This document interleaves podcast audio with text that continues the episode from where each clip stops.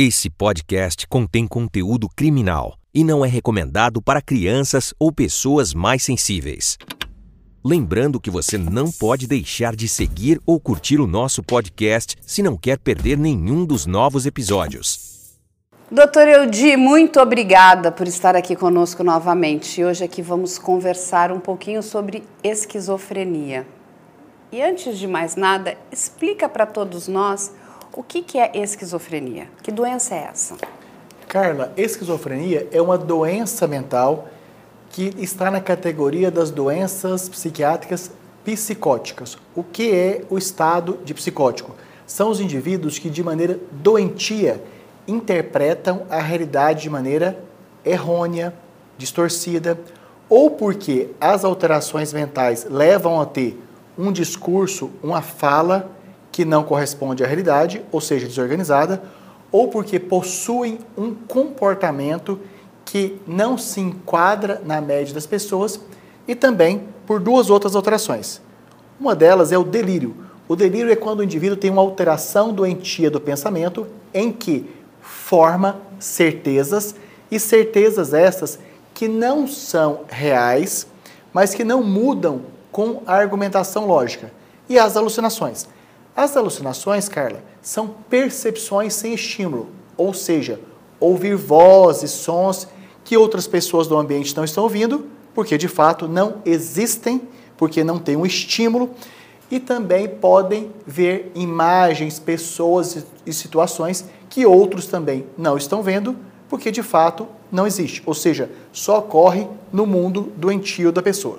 E quando a gente fala em esquizofrenia, doutor Eudi, é, Existem níveis de esquizofrenia ou não? A pessoa ela é esquizofrênica e ponto. Carla, como qualquer outra doença, inclusive, por exemplo, pneumonia. Tem a pneumonia mais simples, que inclusive o indivíduo pode continuar trabalhando. Temos a, a pneumonia um pouco mais grave, que o indivíduo precisa ficar internado. E a pneumonia mais grave ainda, aconteceu muito na Covid, por exemplo, que a pessoa precisou ir para a UTI. Uhum. Trazendo para a esquizofrenia. Nós temos também casos leves em que o indivíduo consegue, inclusive, trabalhar. Muitas vezes ele está numa função e num cargo mais elevado e, em função da doença, precisa ter uma adaptação para uma atividade de trabalho menos complexa.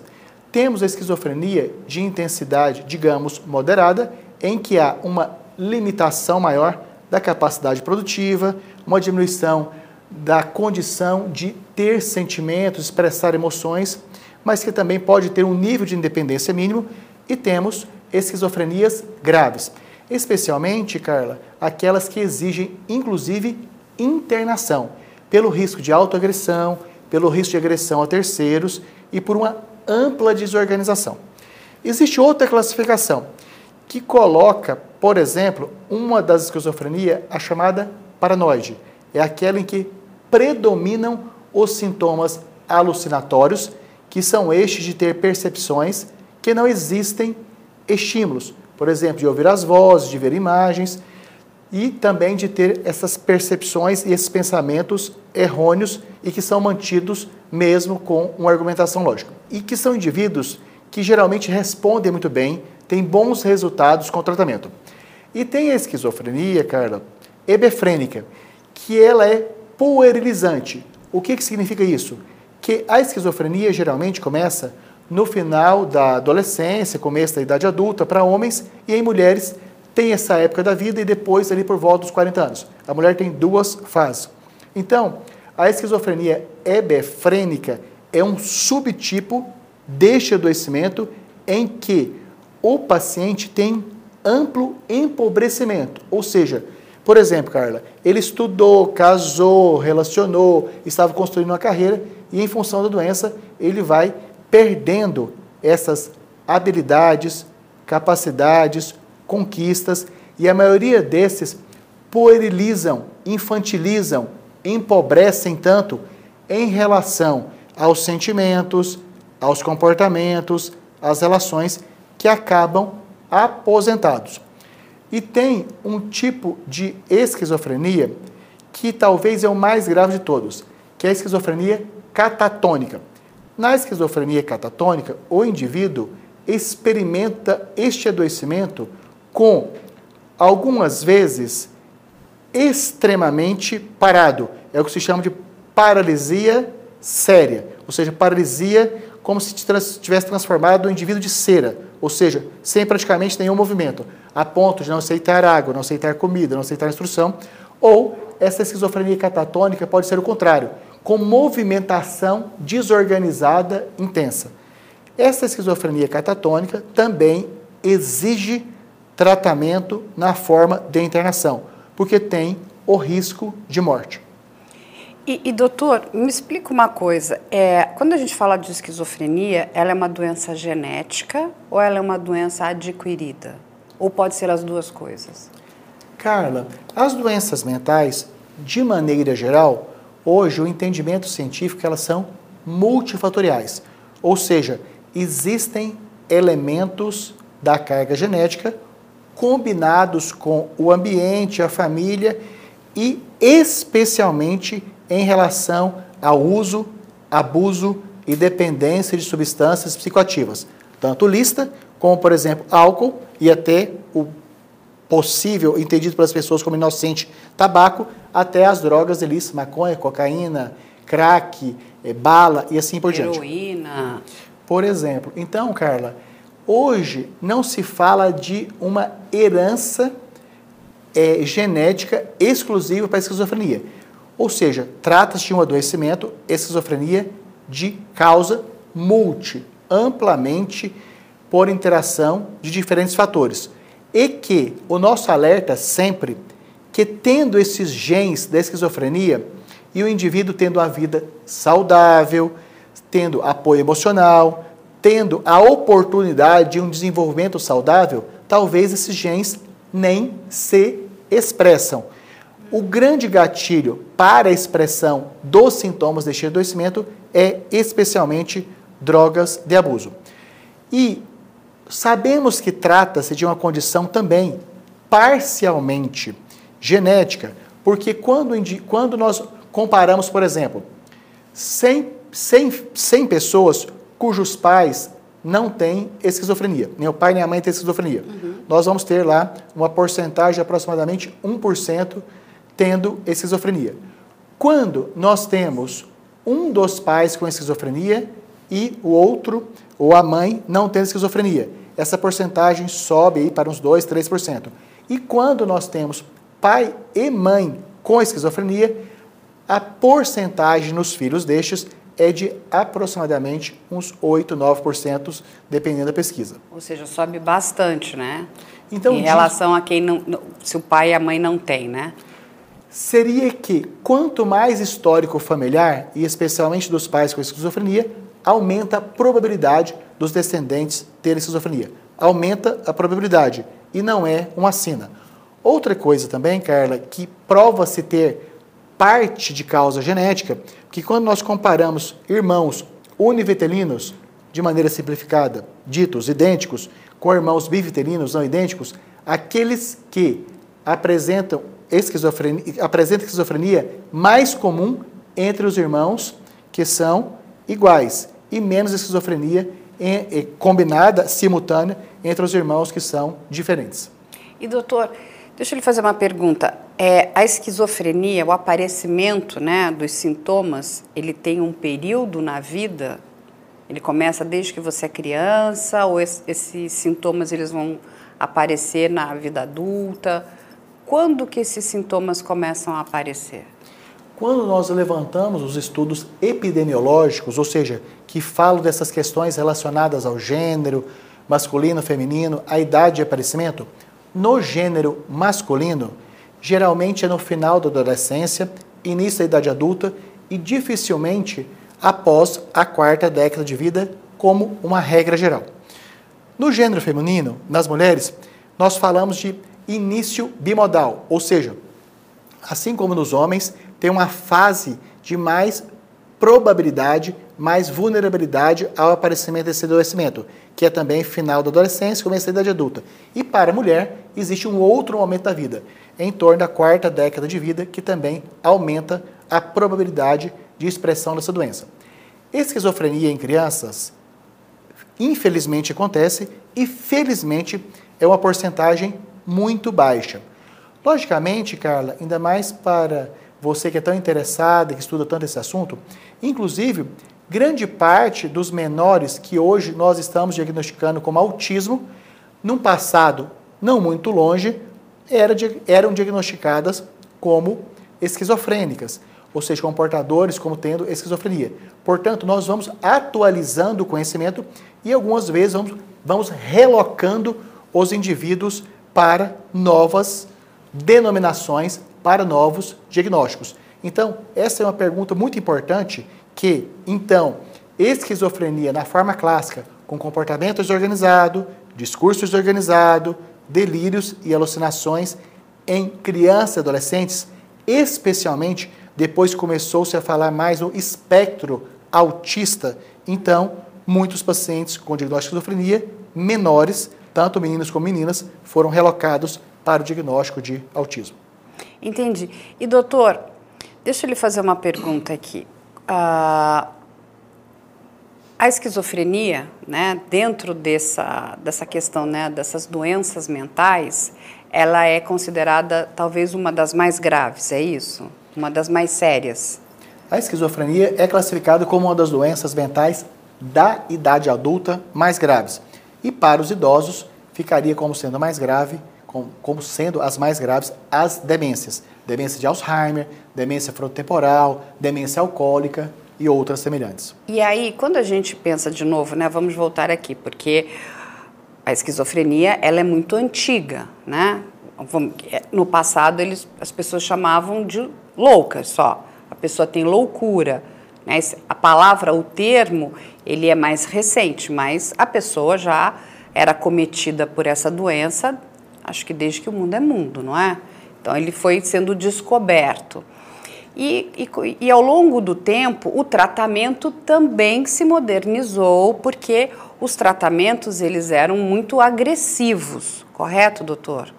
Para os doentes que eram portadores de esquizofrenia.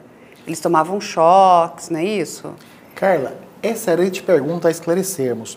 Então, hoje se ouço muito o seguinte: parece que aqueles que eram chamados de maneira muito inadequada de loucos parece que eles estão em menor quantidade ou não se tem pessoas loucas é tão graves. A questão é exatamente isso. Felizmente, aumentou-se a eficiência dos tratamentos medicamentosos e não medicamentosos e especialmente, Carla, aumentou-se o acesso ao tratamento. Por exemplo, nós temos os medicamentos mais antigos e de um custo menor, para o tratamento dos sintomas da esquizofrenia e temos os medicamentos da última década que são muito mais caros. Por exemplo, no governo do estado de São Paulo, não governo de partido, na política de saúde na política mental. pública, né? Na política pública, nós temos é, os medicamentos de alto custo que são disponibilizados para as pessoas que não têm condição de adquirir. Então, não significa nem que tem menos pessoas com esquizofrenia e nem que a esquizofrenia está menos grave porque a porcentagem continua sendo praticamente a mesma e talvez tenha até aumentado um pouco esse tipo de doença em função do gatilho do consumo, abuso e dependência de drogas. Mas, felizmente, aumentou-se a qualidade e o acesso. Em relação ao tratamento é, agressivo, é, nós tivemos no Brasil uma evolução muito grande com a Lei 10.216. A Lei 10.216 ela é uma lei que regula internação psiquiátrica no Brasil.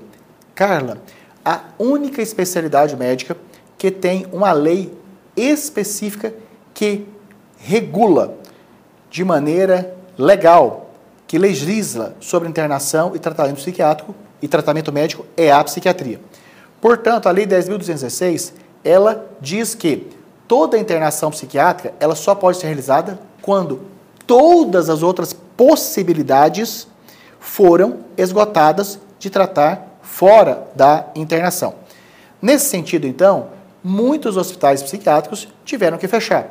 Por quê? Porque os critérios, tanto clínicos como também o critério legal, aumentou-se a especificidade de internar apenas pessoas que têm a mais absoluta necessidade. Antigamente, então, haviam, infelizmente, aqueles grandes volumes de pessoas internadas em condições, infelizmente, em alguns lugares desumanas ou subhumanas, por exemplo, de pacientes, Carla, olha que absurdo, tomando banho de mangueira fria coletivamente. E por falar no choque, é eletroconvulsoterapia. Há décadas passadas, era realizado de maneira absolutamente arcaica, em que o indivíduo era colocado no chão, colocava-se um pano na boca para reduzir o número de fraturas dos dentes e aplicava-se o choque. Esse mesmo tratamento, olha que coisa boa, Carla. Ele continua sendo realizado agora de maneira modernizada, regulamentada pelo Conselho Federal de Medicina e tendo inclusive na instituição de ponta, Instituto de Psiquiatria da Universidade, do Hospital das Clínicas da Universidade de São Paulo. Carla, eletroconvulsoterapia atualmente é feito com anestesia em ambiente correspondente a um centro cirúrgico em que se aplica o choque, o indivíduo tem a alteração eletroencefalográfica sem ter nenhuma alteração física, ou seja, eletroconvulsoterapia sem convulsão com um resultado ótimo e sem o sofrimento do paciente, que você muito apropriadamente chamou de agressivo. Porque o choque, é, na verdade, esse estímulo que ele vai receber, ele vai melhorar, é isso? Ele regula esse desequilíbrio? Explica um pouquinho, doutor Eudico, como é que isso vai funcionar dentro do, do cérebro da pessoa? Carlos, sempre fico muito feliz de você usar, diferente grande parte dos comunicadores, os termos corretos, inclusive mais correto que eu. A palavra é exatamente isto. Eu estava chamando de choque por motivo pedagógico, você chamou de estímulo. É o estímulo elétrico. O estímulo, elé estímulo elétrico, o estímulo eletroencefalográfico. O que acontecia, Carlos? Observava-se no passado, antes de existir os equipamentos de eletroconvulsoterapia, que os indivíduos que tinham a comorbidade esquizofrenia mais epilepsia, quando tinham a crise convulsiva, melhoravam dos sintomas de esquizofrenia, do delírio, alucinação, comportamento desorganizado, discurso organizado. Então, Carla, de maneira primitiva, passou-se a aplicar choque em inspiração nos indivíduos esquizofrênicos com epilepsia para verificar se melhoravam. Bingo! Melhoravam. Com isso, passou-se a aplicar o choque nos moldes antigos e arcaicos para os indivíduos que não tinham epilepsia e esquizofrenia. Isso, felizmente, evoluiu e o que se sabe hoje que quando se aplica o choque de maneira adequada e com anestesia, Carla, existe uma harmonização bioquímica eletroencefalográfica e especialmente do melhor encaixe e funcionamento dos neurotransmissores, dopamina, serotonina, noradrenalina e assim por diante. Então ele é, ele é, bastante positivo, né? Quando ele é bem utilizado, né? Nos dias de hoje. Porque sabe o que acontece, doutor Eudi? Ao longo da nossa história, né? E a gente tem né, bastante história aí já, a humanidade muitos absurdos foram feitos. Então, as pessoas ainda, né, porque eu acho que não existe é, boas campanhas, inclusive de comunicação mesmo, né, que sejam de políticas públicas, para a gente primeiro tirar o estigma, né, a palavra louco, né? Ninguém quer ter esse estigma, ah, eu sou louco, então se eu tenho esquizofrenia eu sou louco, e é um erro isso, a gente precisa mudar, inclusive, a nossa comunicação. E quando a gente volta para o passado, né? Não era só essa questão né, do, desse, desse choque né, desumano, né, da forma como ele era feito no passado. A gente também é, descobre né, e viu que eles faziam lobotomia nas pessoas, né, que era, elas eram lobotomizadas, que eram para elas ficarem calmas, né, que eles, os mais agressivos, como o senhor aqui bem mencionou. E a lobotomia também é uma agressão muito grande, não é isso, doutor? Mas ela foi durante muitos anos, ela foi praticada, correto? Sim, a lobotomia, então, que é a retirada de uma parte do cérebro, ela fez parte dos tratamentos psiquiátricos arcaicos, especialmente nos indivíduos que tinham esse comportamento mais agressivo, tanto contra si, como também é, contra os outros. Como, por exemplo, um dos critérios que se usava para é, fazer essa cirurgia é, neurológica com retirada de parte do cérebro era dos indivíduos que enucleavam o olho, ou seja, de pacientes que eram tanto tão autoagressivos que com o dedo iriam, iriam lá e tiravam o próprio olho. Esse é um dos critérios, inclusive, descritos para a realização do procedimento. E que o indivíduo é, tinha um, aí de fato um empobrecimento vital. Ou seja, e voltando à questão da eletroconvulsoterapia, eu sempre costumo dizer que o bicho de sete cabeças, o filme Bicho de Sete uhum. Cabeças, por terem aplicado eletroconvulsoterapia de maneira tão inapropriada no Rodrigo Santoro, que era o ator que tinha o personagem com esquizofrenia, isso causou das mulheres uma comoção muito Sim. grande e de modo a desvalorizar a eletroconvulsoterapia, sendo que é um procedimento excelente. Inclusive, Carla, para surpresa das pessoas, em gestantes, em mulheres gestantes que, em função da gestação e para proteção do feto, vários medicamentos psiquiátricos não devem ser usados para a segurança, especialmente do ou da bebê. E quando essa mulher está numa situação grave, como por exemplo com risco suicídio, se aplica eletroconvulsoterapia inclusive em gestantes, com ótimos resultados e 100% seguro também para bebê. Tem um outro filme, né, que é, que é bastante famoso, né, que é a vida do John Nash, aquele prêmio Nobel, que ele também sofria de esquizofrenia, né, uma história real, e que, enfim, na época que era dado, né, essa, esse estímulo, era feito daquela forma, sem anestesia. Então são cenas muito, vamos dizer, fortes, né? Porque quando você vê uma, porque ele é uma mente brilhante, né? Um gênio, um gênio, o homem é um gênio, mas ele tinha, né, e no caso dele, ele tinha toda uma teoria, ele tinha a teoria da conspiração, ele via coisas que não aconteciam, mas ao mesmo tempo um gênio da matemática, um gênio, um brilhante. E a história dele, ele passa por várias sessões né, de, de tratamento, que na época o próprio filme mostra que eles chamavam de tratamento de choque, né? Vamos fazer um tratamento de choque e aquilo é assustador quando você. Mas, de novo, eu, eu bato na tecla que isso tudo precisa mudar. A gente precisa mudar esse conceito, que isso ficou no passado. A lobotomia não existe, não, ninguém mais faz, né? ninguém mais vai lobotomizar o outro né? O, esse, esse estímulo, né? É feito hoje de uma outra forma e não como foi, era feito no passado.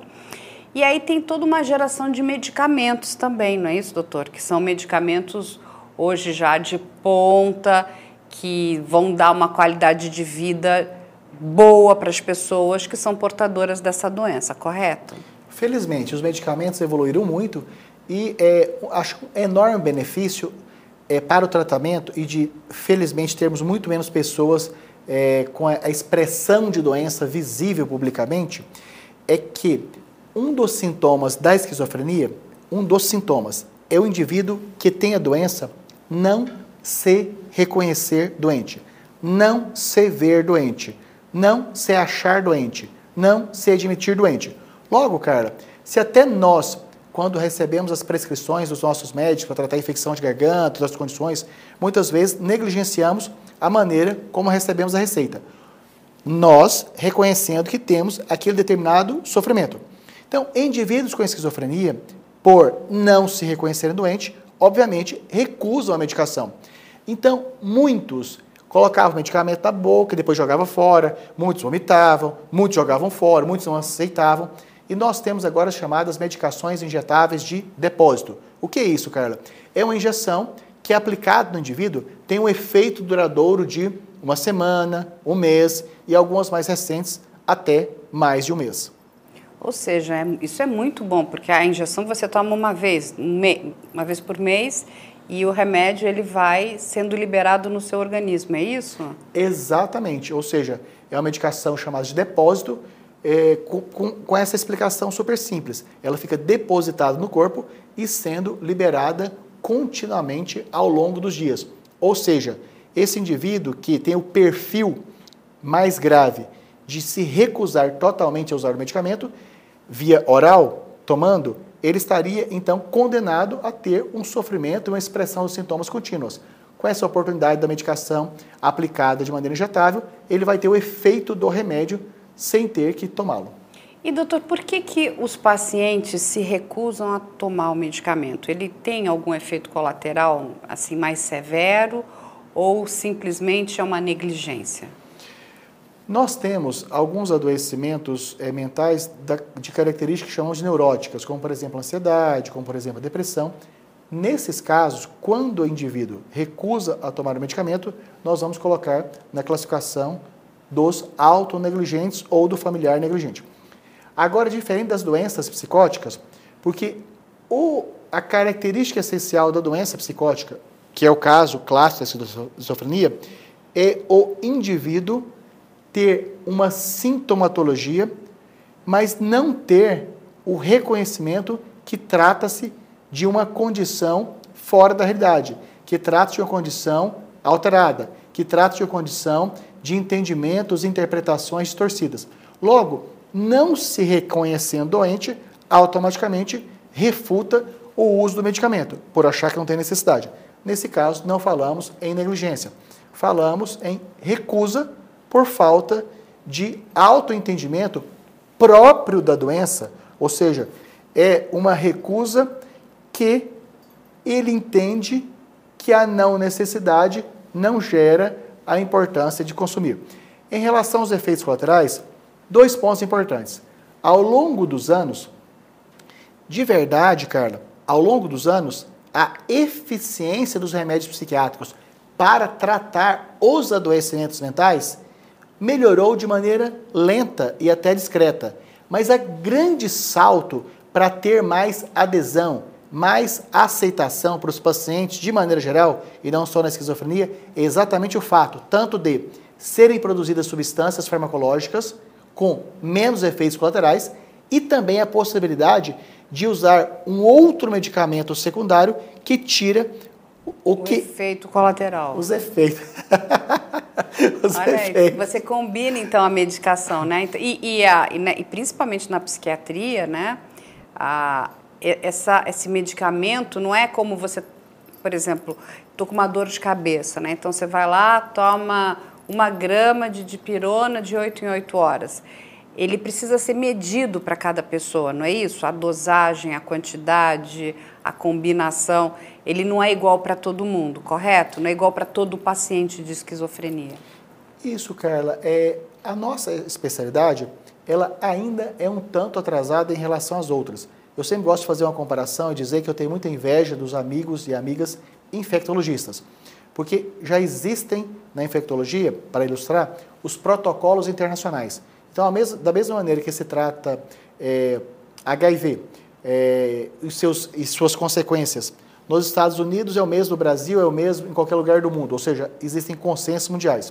Então, na psiquiatria ainda tem, e por falta de evolução é, de pesquisas e remédios mais específicos nessa área, ainda existe essa customização, esta individualização do tratamento, inclusive levando em consideração idade e também gênero. Ou seja, alguns medicamentos têm um efeito claramente é, melhor no adoecimento do gênero feminino em comparação ao gênero feminino.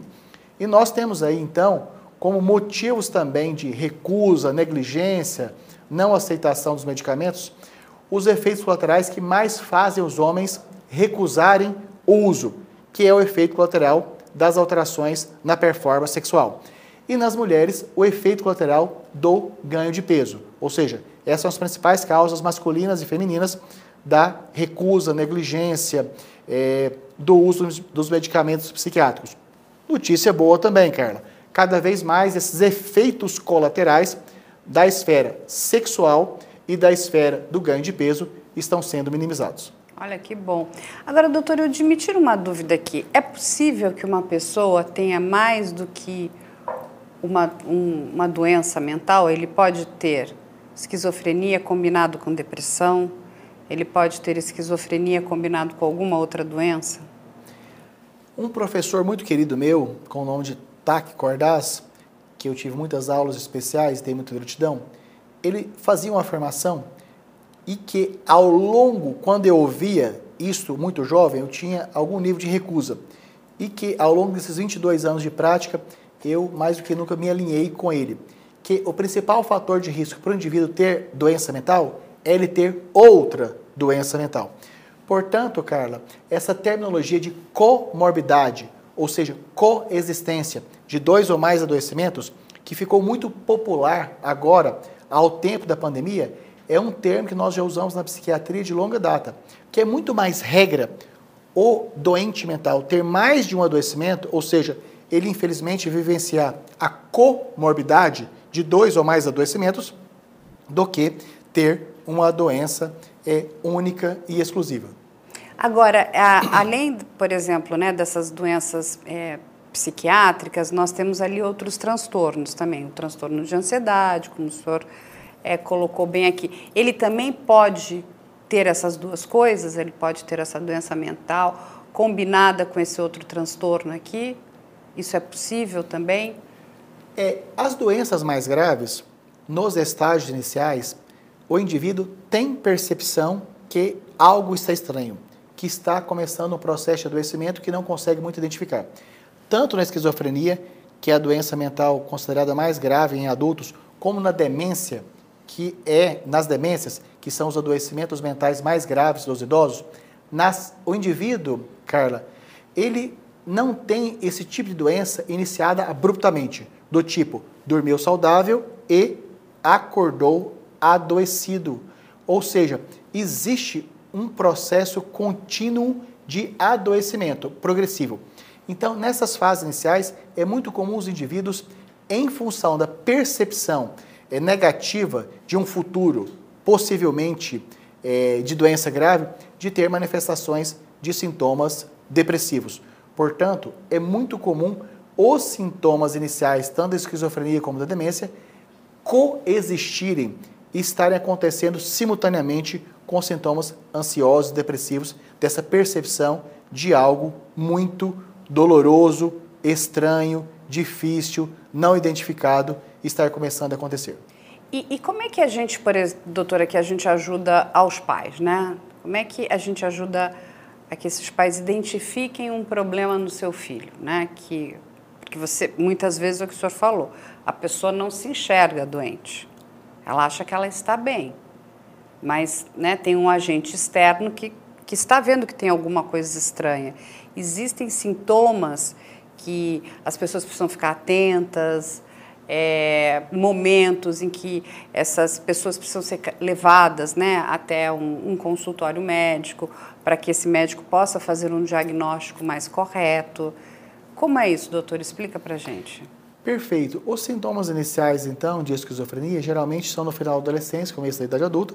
Portanto, é, características, porque a esquizofrenia também, geralmente, o início dos sintomas da esquizofrenia ele é progressivo e, inicialmente, o que costuma chamar bastante atenção, que este adolescente, esse adulto jovem, vinha numa determinada curva de desenvolvimento, quer seja emocional, estudantil, profissional, das relações afetivas, de trabalho, familiares. Então, a, estava havendo um progresso é, contínuo, esperado, previsível para as características daquela família, naquela sociedade, naquelas condições.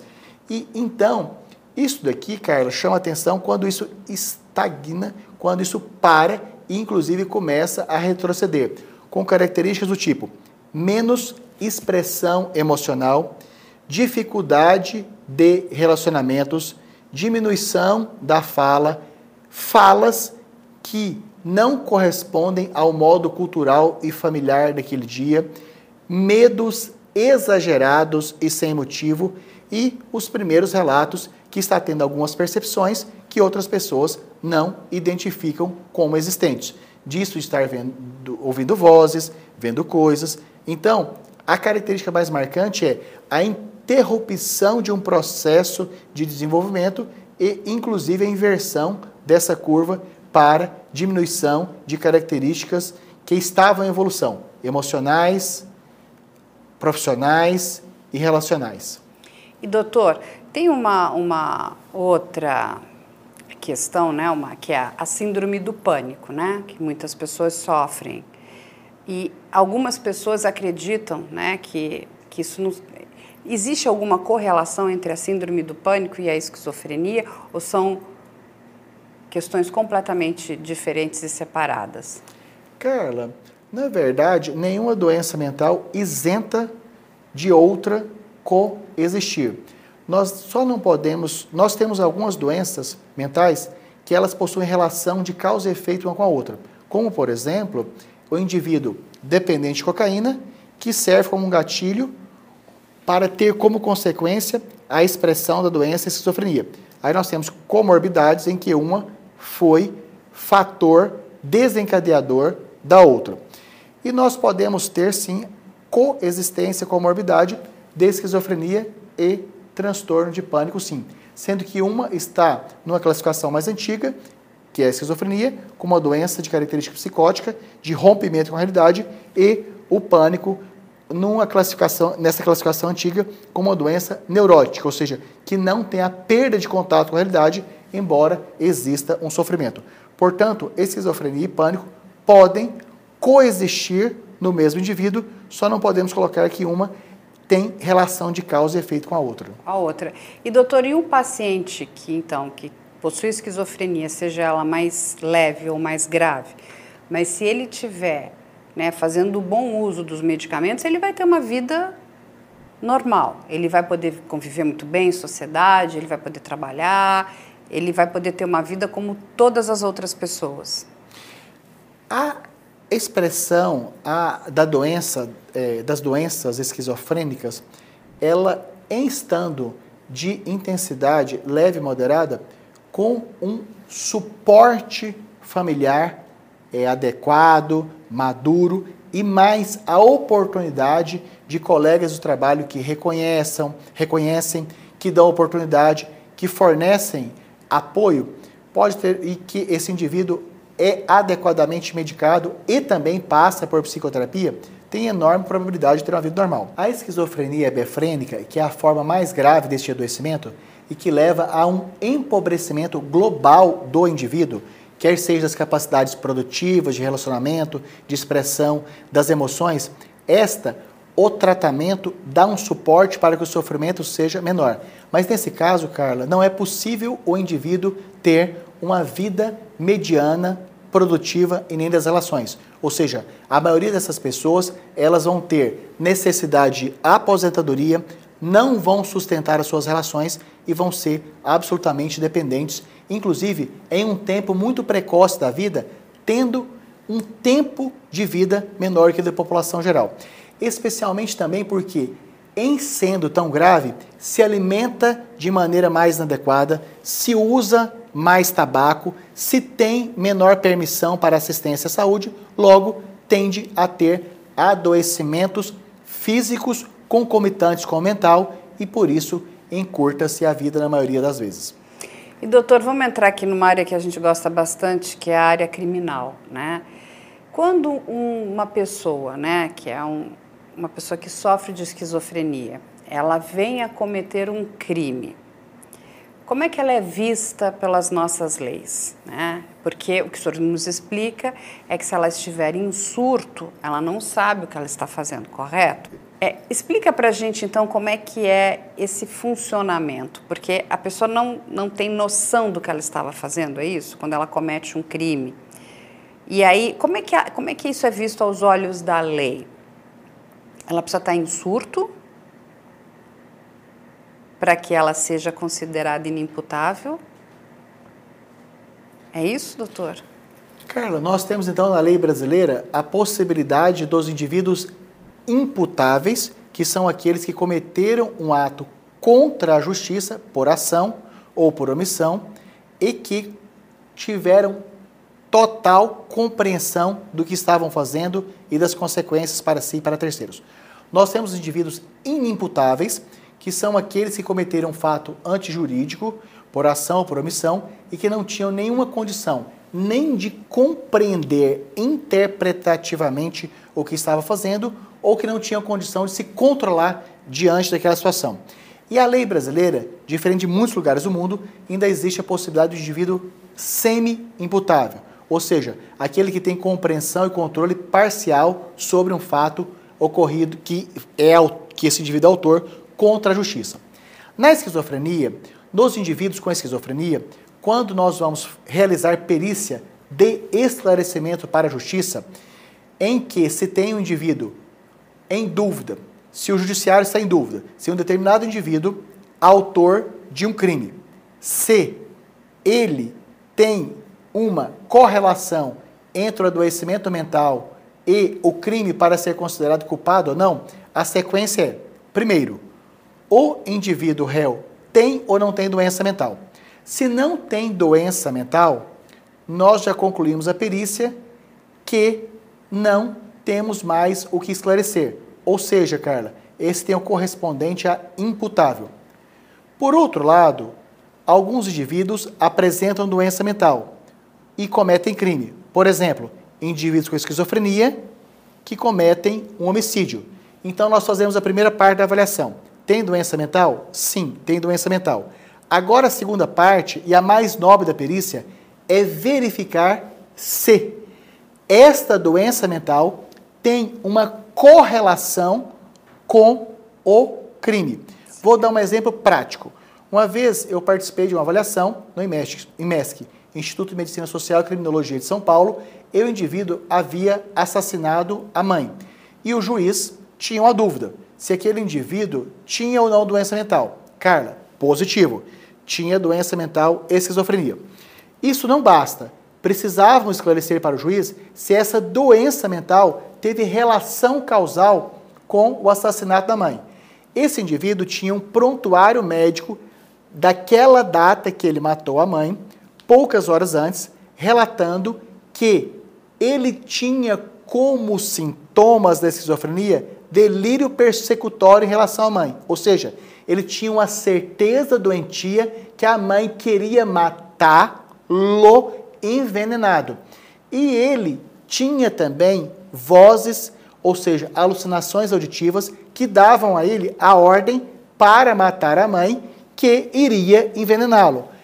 E ele chegou em casa, não foi internado, não estamos aqui para falar o motivo, e em contato de frente com a mãe, tendo o delírio, ou seja, a certeza que a mãe iria matá-lo envenenado, mais uma voz dando ordem a ele: mate a sua mãe, porque senão ela vai te matar. Ele assassinou a mãe com facadas. Esse é o típico, típico caso de inimputável, ou seja, além de ter a doença mental, esta doença mental foi o fator que desencadeou doentiamente o crime. Ah, muito bem. Então, olha só o que o doutor está explicando aqui para gente. Não basta ter só a doença. A doença precisa ter causa com aquele determinado fato criminoso, correto, doutor? Sim, e eu costumo com, com, relatar uma outra história semelhante a esta, de um indivíduo também com doença mental grave e que agrediu gravemente um familiar. Nesse caso, não matou. Só que, crime também, lesão corporal. É, nesse caso, o indivíduo tinha como delírio, a certeza doentia dele é que ele era o Silvio Santos. Nesse caso, ele foi considerado imputável, culpado. Por que, Carla? Apesar de ter a doença e ter sintoma da doença, o delírio que ele era o Silvio Santos, Silvio Santos nunca agrediu ninguém que saibamos. Logo, aquele ato não tinha correlação, não tinha lógica com o adoecimento. Portanto, muitos indivíduos com doença mental grave, inclusive grave, que cometem crimes, são considerados imputáveis, são considerados culpados e vão receber pena. Isso é muito importante quando o senhor toca nessa, nessa questão, porque muitas pessoas, por desconhecimento, acreditam. Ah, então, ah, qualquer esquizofrênico pode cometer um crime? Não, não pode. Correto, doutor? Porque ele pode ser imputável, mesmo tendo a doença mental. Carla, eu vou mais longe. É, a maioria das pessoas com doença mental que cometem crime, eles tinham condições de tanto compreender o que estavam fazendo, assim como de se controlarem do que fizeram. Portanto, a maioria das pessoas com doença mental são consideradas, avaliadas como imputáveis. eles só são semi ou inimputáveis em situações que, além da doença, a sintomatologia teve correlação com o fato. Nesse quadro de inimputabilidade né, e de doença mental, essa pessoa ela vai ter um outro tratamento jurídico, correto, doutor? As pessoas imputáveis, elas recebem pena, quer seja prisão, quer seja outras medidas restritivas de liberdades. As pessoas inimputáveis, elas, quando tem essa sentença por parte do juiz, elas vão submeter a tratamento compulsório, a tratamento mesmo contra a vontade. E diferente do senso comum, Carla, que acha que todos os indivíduos são hospitalizados, esse tratamento também pode ser ambulatorial. Até porque, felizmente, o sistema público de assistência à saúde mental no Brasil, apesar de ainda ter algum nível de deficiência, foi na última década muito amplificado através das instituições públicas chamadas CAPS, Centro de Atenção Psicossocial. Então a pessoa ela tem que fazer então o uso do tratamento e do medicamento, mesmo contra a vontade. Esta há, uma pressuposição que o indivíduo que cometeu um crime e que foi considerado não culpado, ou seja, inimputável, que ele é tão grave e estava numa situação tão grave que ele não tinha nenhuma condição de compreensão nem de controle, logo também ele não teria condições de cuidar da sua própria saúde. Esta é uma lógica que eu acho absolutamente pertinente, embora tenha críticos para ela. Então, Carlos, se ele não tem nenhuma condição de interpretação, de controle e de autocuidado, a lei é muito sábia no sentido que precisa ser submetido ao chamado especial tratamento curativo, ou seja, um tratamento imposto para aquele adoecimento que gerou e desencadeou aquele crime, que pode ser tanto na forma de internação, que antigamente eram chamados, eram chamados de é, manicômios judiciários e atualmente chamamos de casos de custódia e tratamento psiquiátrico, mas esse tratamento também pode ser fora do hospital, no ambiente ambulatorial, como por exemplo é do CAPS, Centro de Atenção Psicossocial. Agora, a, a questão explosiva para o, o esquizofrênico é essa junção com essas drogas psicoativas. Essas duas combinações são muito potentes, é isso, doutor? Uma pessoa que tem essa doença e faz uso de drogas psicoativas, ele vai ter um agravamento do seu quadro, correto? Há uns anos atrás, teve uma novela da Globo que tinha um personagem vivenciado por Bruno Glagliasso que apresentava esquizofrenia. Salvo engano, era um personagem, o filho da atriz interpretado pela Cristiane Torloni. Uhum. O Tarso, ele várias vezes apresentou, além da esquizofrenia como diagnóstico, um comportamento agressivo. Naquela época, nos foi recomendado fazer um estudo científico se os indivíduos com esquizofrenia eram mais agressivos do que os indivíduos da população geral sem esse tipo de adoecimento grave. A conclusão, Carla, foi que os doentes mentais, inclusive graves, apresentam o mesmo índice de agressividade do que os indivíduos da população geral, vírgula.